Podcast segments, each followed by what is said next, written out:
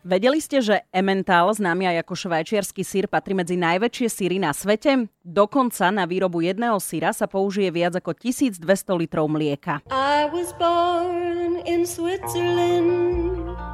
My name is Louise. I live upon a mountain. My daddy makes Swiss cheese.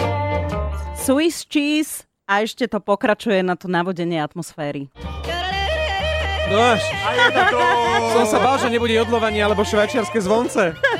A viete, prečo sa sír dokáže roztopiť? Chemendex. Hodina chémie, ktorá vás bude baviť. Trošku som chcela navodiť atmosféru švajčiarským sírom. Podarilo sa. To, že dnes budeme hovoriť o síre, ma inšpirovala naša chemička a komunikátorka vedy Martina Rybar-Hestaricová. Už takmer 8 rokov žijeme s manželom vo Švajčiarsku a to znamená, že téma síra je u nás takmer na dennom poriadku. Pravidelne si doprajeme jedlá ako sírové fondy, úžasný voňavý raklet alebo pečený mondor, čo je taký plesňový sír, ktorý keď hodíte do rúry s trochou vína, tak sa krásne Mm. roztopí a podobne ako pri sírovom fondy do ňoho môžete namáčať chlieb. To raňajkové meny švajčiarske. Mám chuť na niečo plesnivé. No a ako to teda je? Prečo sa sír Martina dokáže roztopiť? Asi vás to prekvapí, ale nie je za to zodpovedný tuk. V priemere obsahujú síry približne jednu tretinu tuku a jednu štvrtinu bielkovín. E, V tomto prípade ide o kazeín, čo je hlavná bielkovinová zložka mlieka. Alebo roztopený sír na hrianke. Vieš, taký, Áno.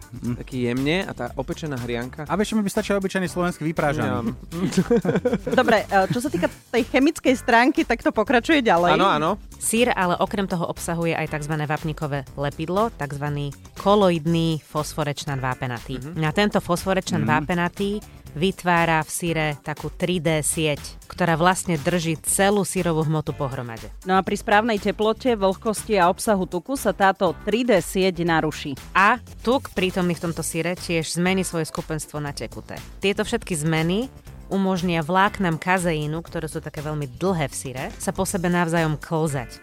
Preto sa ohriatý sír rozteká. A preto nám napríklad ostáva aj trošku sa, vieš, tak naťahuje, lebo to sú tie vlákna, čo ti ostávajú medzi zúbkami. To je ten fosforečnan Ah, vápenatý. To si na to musím spomenúť. Veď práve. Uh, Oli, ja viem, že ty si nás chcela trošku poučiť z chémie, ale výsledok je, že si nám urobila neuveriteľné chuťky. Ja mám pred očami to fondy, lebo kedy si som bol pár rokov dozadu u kamaráta Balua vo Švajčiarsku a boli sme na fondy. Ach, tieto no, investičné fondy. Ja by som si dal teraz nejaké dobré sírové fondy alebo raklet.